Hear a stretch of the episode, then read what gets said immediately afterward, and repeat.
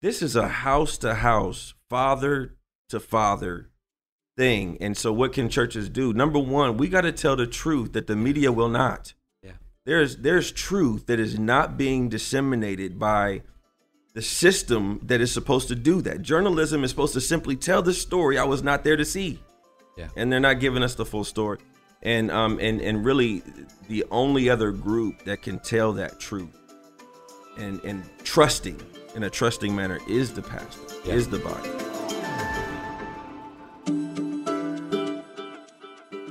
And welcome to The Narrative for our 7th and final episode of this this little volume we got going on right now. My name is Aaron Baer. I am the president of Center for Christian Virtue, here with my co-host and friend David Mahan, our policy director. Dave, we've been telling this story all day because this week we shook up the Ohio politics world. At the State House, and when I say we, I mean conservatives and Christians at the State House. And I will say, I know for a lot of folks, this might sound like super Ohio politics in the weeds, but it's one of these things that has such a lesson for the country. When a guy named Derek Merrin, state representative from Toledo area, good friend, conservative guy. Kind of the dark horse candidate, if you will, for Speaker of the House. He shocked all things Capitol Square and won the speaker's race. And the best way I could put it, and I'll say it was between Derek and two other guys. The other two candidates are friends. They've got great conservative voting records: Jason Stevens, Phil Plummer. They're good guys. Yeah, good guys. But a lot of the folks around them, they had a lot of lobbyists and a lot of, the conventional wisdom folks that you need to have to be the speaker, big campaign staffs, all that kind of stuff. And some of those are good friends too. But Derek ran an entire speaker's campaign, both fighting for his own seat because he got drawn into a bad district, but also helping other candidates and running a speaker's campaign on the issues. Saying, hey, we're going to pass the backpack bill and we're going to pass SAFE Act and we're going to, move conservative policy and empower members to have a voice. Where a lot of the other teams were built on, hey, we're going to give you this position. You'll be in leadership. You'll have this committee. That's typically the way you go about building your team, but that's not what Derek did. And Derek pulled it out last night in one of the most amazing days I feel like I've had in this work. And got to spend it with you and our board chair, David Mahan. But I don't know, David, like when I'm trying to tell people about this, like it that's right. Like even just that, it feels like, oh, okay, so that sounds good. But it's such a massive big deal that I don't know. It was a Cinderella story. I mean, I remember election night, right? Mm-hmm. So we were all looking at these members, got a bunch of really amazing freshmen in. Watching their campaigns, and I happened to look at Derek Merrin. I mean, this guy was in literally 2 votes away from his competitor, and if that gives you any idea of how close this guy, I mean, he was the number 1 pick, not just because he's a good guy, he's conservative, but the team that he had behind him are proven conservatives. These guys have put their families' necks on the line for bills that protect children. That just put them in harm's way, literally. And to see this guy win last night, and really to see you and Chairman Mahan just lose your minds. At some point, I think one of you may have jumped up in somebody's arms. I'm not gonna. It's blurry. It was late, so I'm not going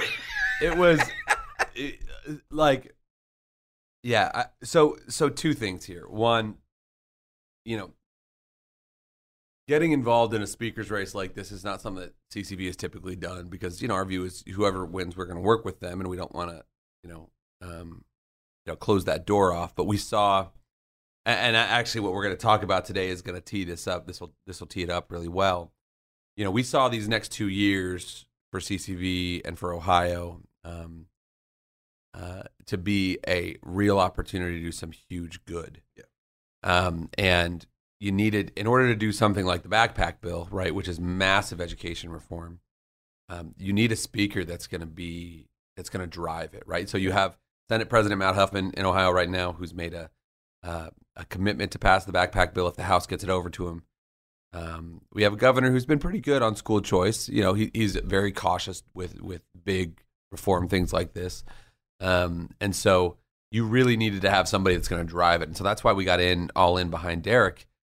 And at the end of the day, you know, what the first of all, we have an amazing freshman class of lawmakers coming in, and getting to just talk to members about issues and what they care about and why they're there, and really help people tune out all, like, this whole, you know, maybe that one of the better contributions Donald Trump gave to the political discourse, which has been very few in terms of actual discourse, is the idea of the swamp, because there's very few other better ways to describe what the political scene is like, where people get inside, you know, Capitol Square, and so much of their sense of what's right or wrong gets consumed by what's politically possible and what will this person think, and well, this lobbyist will be mad at me, and this, and for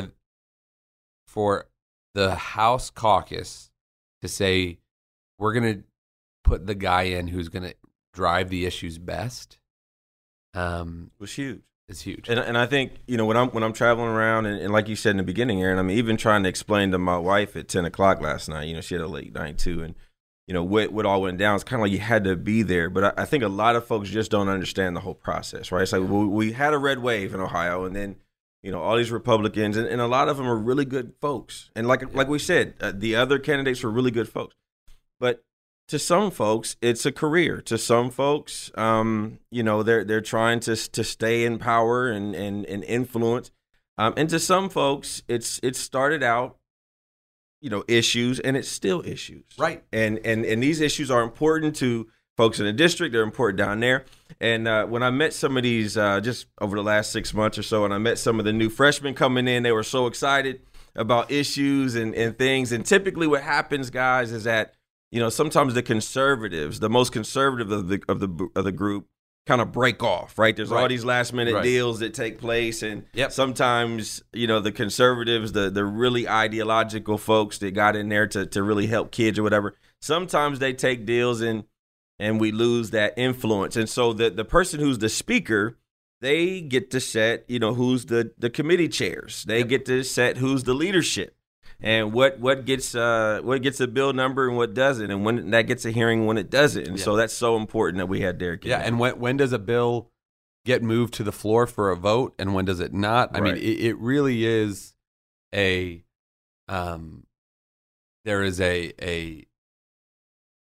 control, the impact that the Speaker of the House has. And again, I know everyone's watching right now what's happening federally with Kevin McCarthy. It's very much, you know, I keep hearing people say, well, what can Kevin McCarthy really do with, you know, such a slim majority, and you know, the Senate's obviously still under Chuck Schumer's hands, and obviously Joe Biden's still there, and the reality is, one, not just in terms he'll be able to stop some things, but, you know, you mentioned it, he decides committee chairmanships, and in Washington, you know, in Congress, those committee assignments you can do. You know, like the Judiciary Committee that Jim Jordan's over, that's huge, can subpoena people and bring them in before the committee and question them, and the bully pulpit it gives to expose a lot of these things, you know, is massive. And so, you know, I really just like, and I'll just say personally, and I won't dwell on this because it's even hard to put it into words. But I think if there's one encouragement that I'm trying to carry, and even this morning I was like, I want to get back to that place. You know, yesterday was such a day of just feeling desperate for the Holy Spirit for me, because, you know, we were looking on paper and looking at the votes, and I knew it was possible for Derek to do this, right, for him to win. But at every moment there was another call from a lobbyist or a lawmaker pressuring us to take a deal to not push Derek through to vote. Like, I mean, just, and it was, I was so desperate moment by moment to, and just the concept of walking in the Spirit. And we prayed more yesterday. I mean, than I have maybe ever in a single day of just like, stop, we're praying right now. Okay, Holy Spirit's telling me to pray. Let's just pray. Holy Spirit's saying, like, should I go take this hill or not? Nope. Okay, I'm going to just stay and trust and wait. Doesn't feel right. We're going to, and it could get, again, some of that stuff you could get in your head and all that, but just, I just personally had that experience of living and walking in the Spirit so much yesterday. And, it is true that in our weak, when we are weakest, He is strongest. In our desperation, He comes through. And when we can just live like that, would be a beautiful thing. It was a God thing. I mean, on our knees in the hallway across from the house chamber, it was definitely a spiritual battle. Some of the freshmen that I know personally who love the Lord dearly, who just happen to know different people. And oh my gosh, yeah. Like, what one story of one member who we literally spent months talking to members about this, and there was one new member who just came in who nobody knew, no one had ever talked to. I didn't even know what he looked like. And we had been talking about how are we going to ever connect with this guy, just to at least let him know, here's the issues. And we're standing, David and I and our chairman were standing there, and up walks a friend who we knew would know him. And we're like, hey, do you know this guy? And they're like, oh yeah, I can text him and I'll tell him to come talk to you. And that was it. And we got his vote. And it was just, not pressing. And that, I think that was, if I were to say, and we talk about this a lot at CCV, and I think this is probably where I'll end this part, is just the thing that makes us most dangerous and most effective at CCV is that our value is not found at win or loss of the State House, right? We wanted Derek to win. Like we said, we liked the other two guys. We would have, from an issue standpoint, we would have still been able to drive it, try to push bills through. It would have been a lot harder, but we still would have had the opportunity. But we ultimately knew our value wasn't found there. So if threats or pressure or things come in, I don't want to say we don't care, but it doesn't affect us the way it might otherwise, because we know our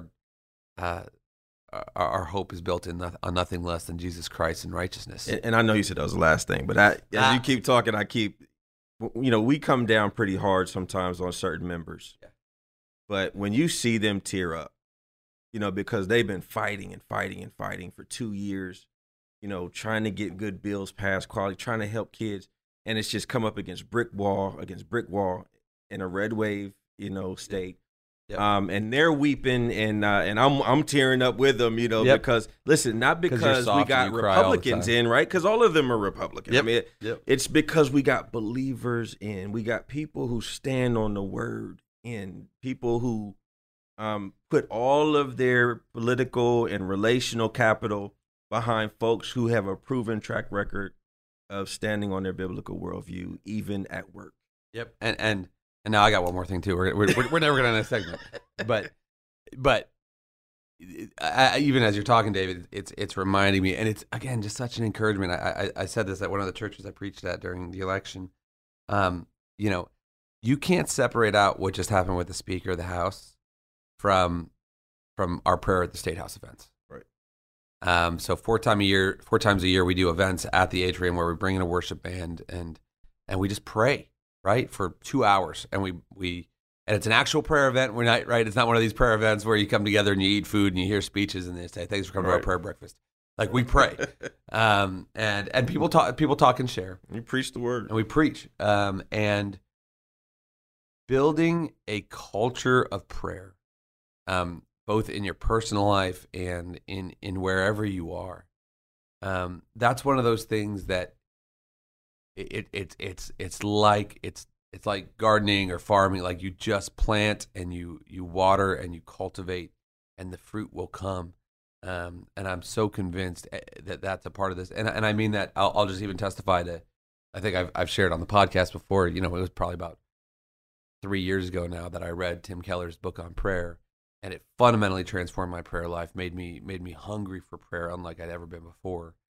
And just the confidence that gives me moment by moment it's hard to measure. Well, we're going to take a quick break here because We've got a special kind of wrap-up for you on this volume. I'm calling this our slightly too early 2023 forecast episode, where we're going to be, David and I both, we sat down, we kind of wrote out what are our three biggest storylines each that we're going to be watching in 2023, and we're going to kind of unpack those together with you next right here on The Narrative. Christian business owners today face more unique and challenging threats than ever before. As corporate America and chambers of commerce fall prey to woke capitalism, Christians in the marketplace need an advocate to protect their First Amendment freedoms. As Ohio's only Christian chamber of commerce, the Christian Business Partnership stands in the gap to advocate for, to educate, and to celebrate Christian business owners. Joining the partnership also allows businesses to provide their employees with healthcare insurance, workers' compensation, and exclusive banking and educational discounts. To find out more and to join, go to ccv.org/cbp. That's ccv.org/cbp. And welcome back to The Narrative. This is Center for Christian Virtue President Aaron Baer here with our Policy Director David Mahan with a very special episode for you this week. We're calling this our slightly too early 2023 forecast episode. You know, typically you kind of get your like 2023 outlooks or your year in review episodes like after Thanksgiving. But we're ending this volume here and won't be back until early next year with you. So we figured we'd get our sort of 2023 preview for you. And again, the thought here for us is what are those things in culture and politics that we're going to be watching next year, right? What do we think are going to be those major storylines, those major cultural shifts, political shifts that are going to be very impactful? And the things that we're going to be caring about going forward, so, sort of the questions we might have about those things. And so what we're going to do is, David and I each made up our own list. We're going to go back and forth.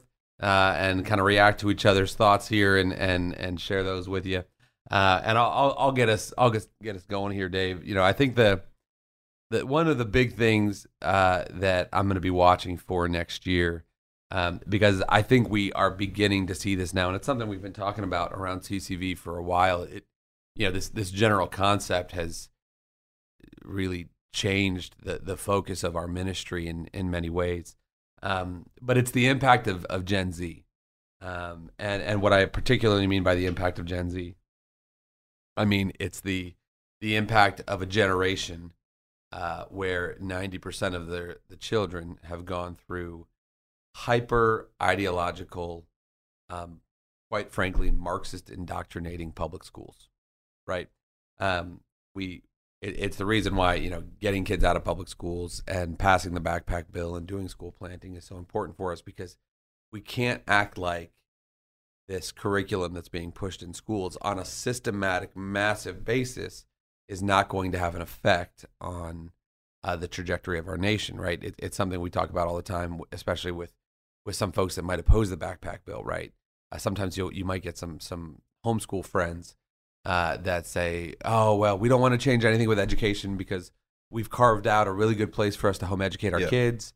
And if a lot of families are able to take backpack bill, taxpayer funded money to attend a private school, they might not homeschool anymore. And then the government's going to take over these things. And again, none of that has ever been proven to be true.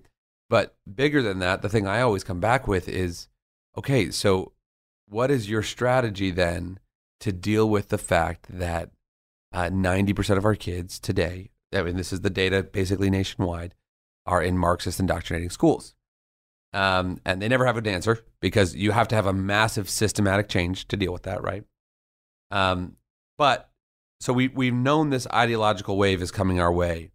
And if you look at some of the underlying numbers in this last election, you'll see that actually Gen Z's voting in a larger and further left way than any generation really before, and so we're kind of starting to live in that moment. Do you think? Because I a lot of people look at Gen Z different ways, right? Some people have lost complete hope for Gen Z. Other folks have said, wait a minute, Gen Z is the most technologically advanced, you know, group. We've got young millionaires like we've never seen before. Do you see who is the rallying element of the Gen Z? How do we come out of the fact that many of them have been raised up in these, you know, indoctrinating schools? But how do you, you know, what turns it around? Do you see that it just completely goes downhill unless we have backpack and school choice, or, you know, what is the redeeming factor for Gen Z? You know, I honestly, Dave, I think this is one of the hardest questions for us right now, because again, the important thing when we're talking about a question like a generation, right, is you can't just look at like a strategy, right? You have to talk in scale, right? You have to talk about things that really reach a lot of people, like millions, tens of millions. And that's why what the left has done with public education is so big, right? You take over the universities, you indoctrinate the next, you know, generation of teachers, and then they go out and work in tens of thousands of schools, and you have what has happened to our country today, right? And so, you know, what else kind of impacts culture big is technology, right? Things like TikTok, things like Instagram, these things like that reach massive amounts of kids, and it changes the way they communicate. It changes the way they receive information. There's actually as an aside, there was a 60-minute story talking about TikTok. My wife found this. I think she wrote something on it for the Colson Center that talked about how the American version of TikTok is very different than the Chinese version of TikTok. Yeah. And what I mean, the American version of TikTok is owned by the Chinese government, the CCP.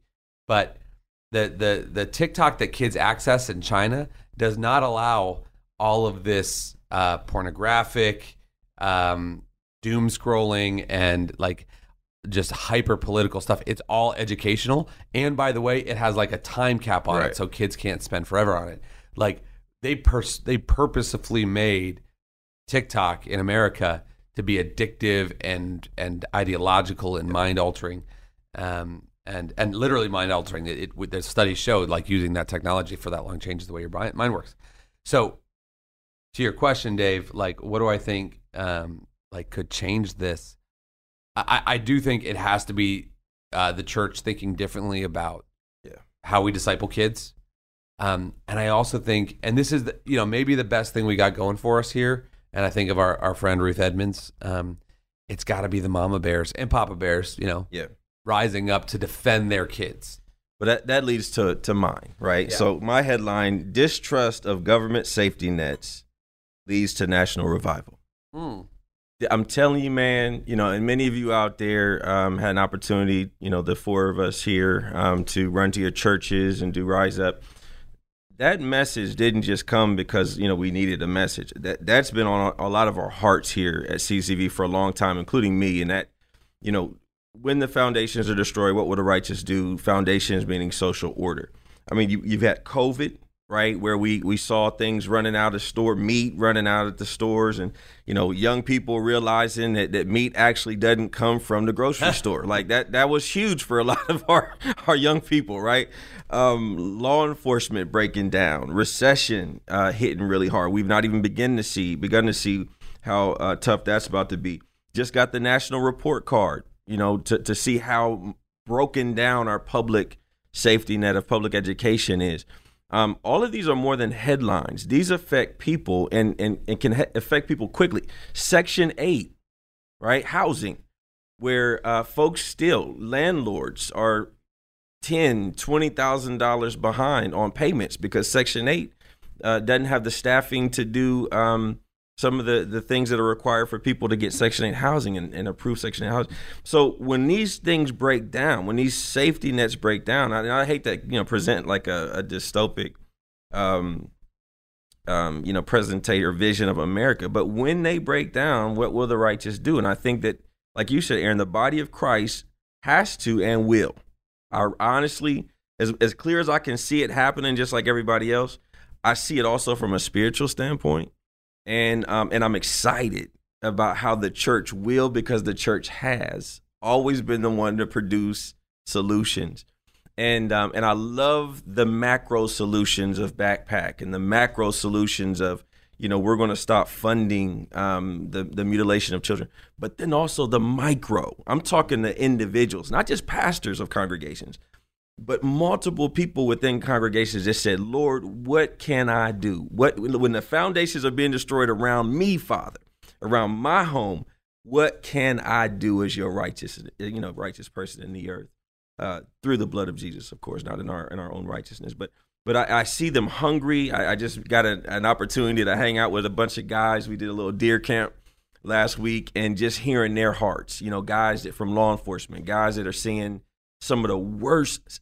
I've been in public schools all my life, yeah. And hearing them talk about what's going on in the public schools, stuff I'd never even seen in my city. And the public safety net of the media is not telling us the truth about what's going on up the street from my house.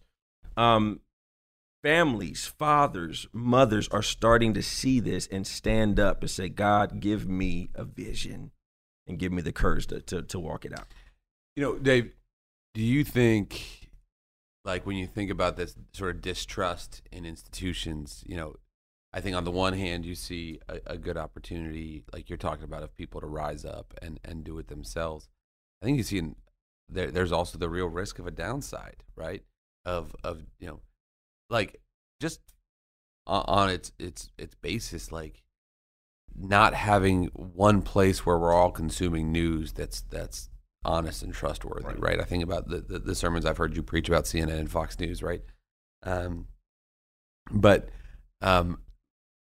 What would be your concern? I guess let's look at the other side with this distrust in institutions. What are the things you think the church needs to be directly speaking out against or warning from? From people going too far with their distrust, whether it's in media or government or in other institutions. That I don't know, man. I mean, I hate to say that on the podcast. No, I mean, that, like, honestly, yeah, that we're. I don't know what the answer looks like, other than the fact it's house to house. You know what I mean? When needs come up in the community, and honestly, you know, the day of the huge church, I don't know if that's always going to be the case. I'm not saying 2023, but I see the solution looking a little something more like home to home, you know, friend to friend. I'm getting calls, and I'm getting choked up even saying it. I'm getting calls almost weekly. They're talking about taking my child, David. You know, I'm gonna just be real honest. I gotta. You know, somebody hit me on Facebook about a situation, and I said, you know, hey, you know, school-related, backpackbill.com. And they got frustrated with me, right? Because it was like, listen, I love the backpack bill. I'm telling everybody, I sent the postcards. But they talking about, like, last week CPS came to the house talking about taking my child over this gender stuff, right? This is a house-to-house, father-to-father thing. And so what can churches do? Number one, we got to tell the truth that the media will not. There's truth that is not being disseminated by the system that is supposed to do that. Journalism is supposed to simply tell the story I was not there to see. Yeah. And they're not giving us the full story. And really the only other group that can tell that truth and trusting in a trusting manner is the pastor, is the body. Yeah. And you know, that again, that flows real well into my second one here, which is of what I'm going to be watching next year. That is gonna, I think, plays into, you know, the church is the one position to do these things. And I gotta say too, David, what when you and I are saying the church, we are talking about ourselves. Yes. Like I want to make this clear, because a lot of folks, it's super easy to bash pastors and bash churches. That's not what we're doing. No. And because our posture here, and this is a big thing for me that I've always said with. You know, I say this a lot to when we start talking about election integrity, which is if we're mad about cheating or about things going on in the elections that we don't like, if your solution is just to cry about it and point out, look, oh, these guys are so evil and they're cheaters and all this kind of stuff, that tells me you're not actually serious about election integrity. Because if the problem is somebody else, that gets you off the hook from doing something about it. Like if you're upset about election integrity, if I see you posting about election integrity and all this kind of stuff, I better also see you posting that you're being an election poll worker or you're an election poll watcher, because you're not actually serious about dealing with a problem that you're seeing if you're not putting your skin in the game. Right. And that's what we talk about the church. We're talking about ourselves, right? And that's a part of the reason we put Christian in our name at CCV.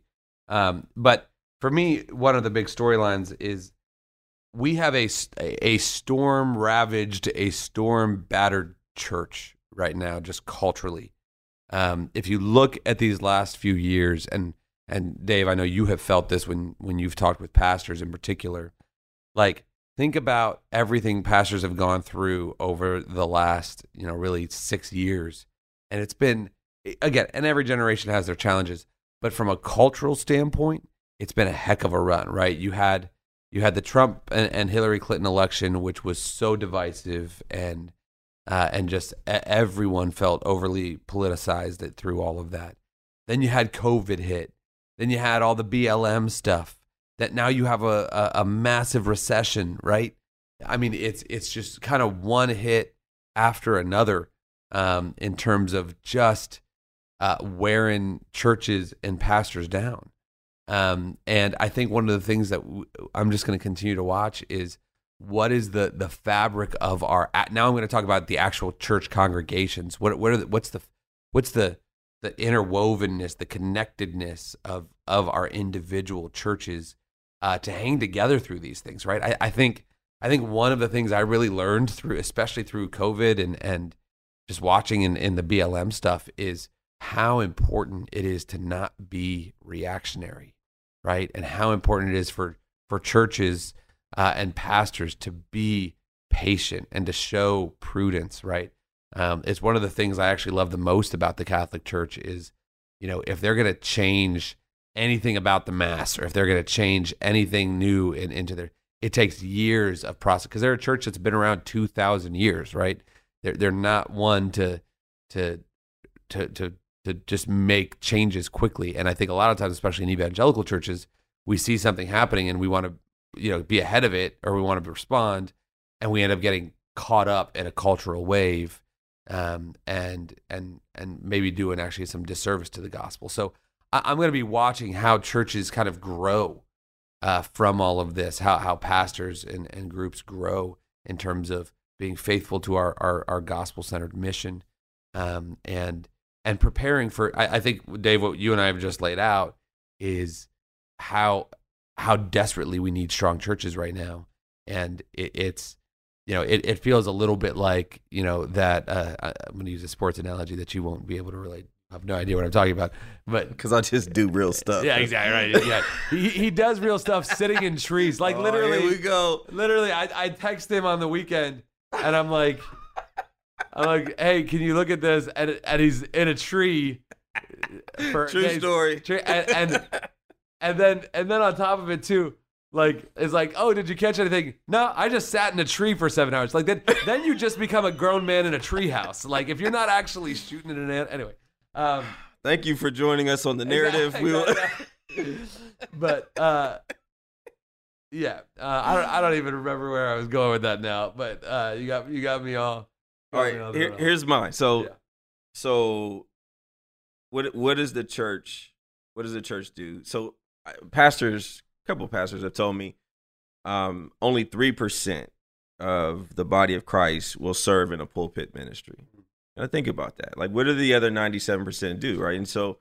And so much of what we do as a congregation is in that building. It's in that structure. It's for that organization, and I'm all for that. I just feel like discipleship has to look a little different going forward. Again, with all of the things that are breaking down, we're going to need some teachers to fill these church plants. I mean, these school plants. We're going to need a new brand of teachers. We're going to need a new brand of legislators. And hopefully that's what I kind of saw here in this last election is that, there were some folks that tried to bully our brand new freshman legislators. Like they bullied everybody else down here at the State House. And these guys said, no, we sticking to our guns here, you know, for the constituents to send us here. And that was so encouraging. So I do see that is a role that the body's going to have to play. We're going to have to grow up into this new reality, really post-COVID that everybody's been talking about. I will say, though, looking at polling, just to say something encouraging, we talk here at The Narrative a lot about gender issues, primarily because it is such a big issue in the state of Ohio with over six clinics, I think, that are actually sterilizing children and mutilating children. But the good news is a lot of the national polling, there's 5 of them, you know, New York Times, Pew, NPR, Baldwin Wallace, all saying that the general public is turning back to sanity. Okay. So one of the headlines of 2023 I see is sex change procedures being stopped nationwide. We're seeing the whole medical malpractice wave happening across the nation or across the world. And now we're starting to see it beginning here with Chloe Cole and a couple other ones here across the country. That is a big deal. Listen, not just because of the sterilization. This is an attack against the image of God, body of Christ. And just like abortion was in some of your day, those of you guys that are older out there listening, this is the image of God issue of our day. Amen. Amen. And I'm actually going to take that and throw it into my third one here because we're running out of time. But I think it ties in really well. And what you just said, Dave, how you talked about that issue is exactly what I think the church needs to be doing right now. For my third point is, how does the church go on offense right now? Right? When we're seeing, you know, when we're seeing all this darkness, we're seeing all these challenges, we're seeing a generation that is, you know, has just had more onslaught from the culture and schools and media than ever before.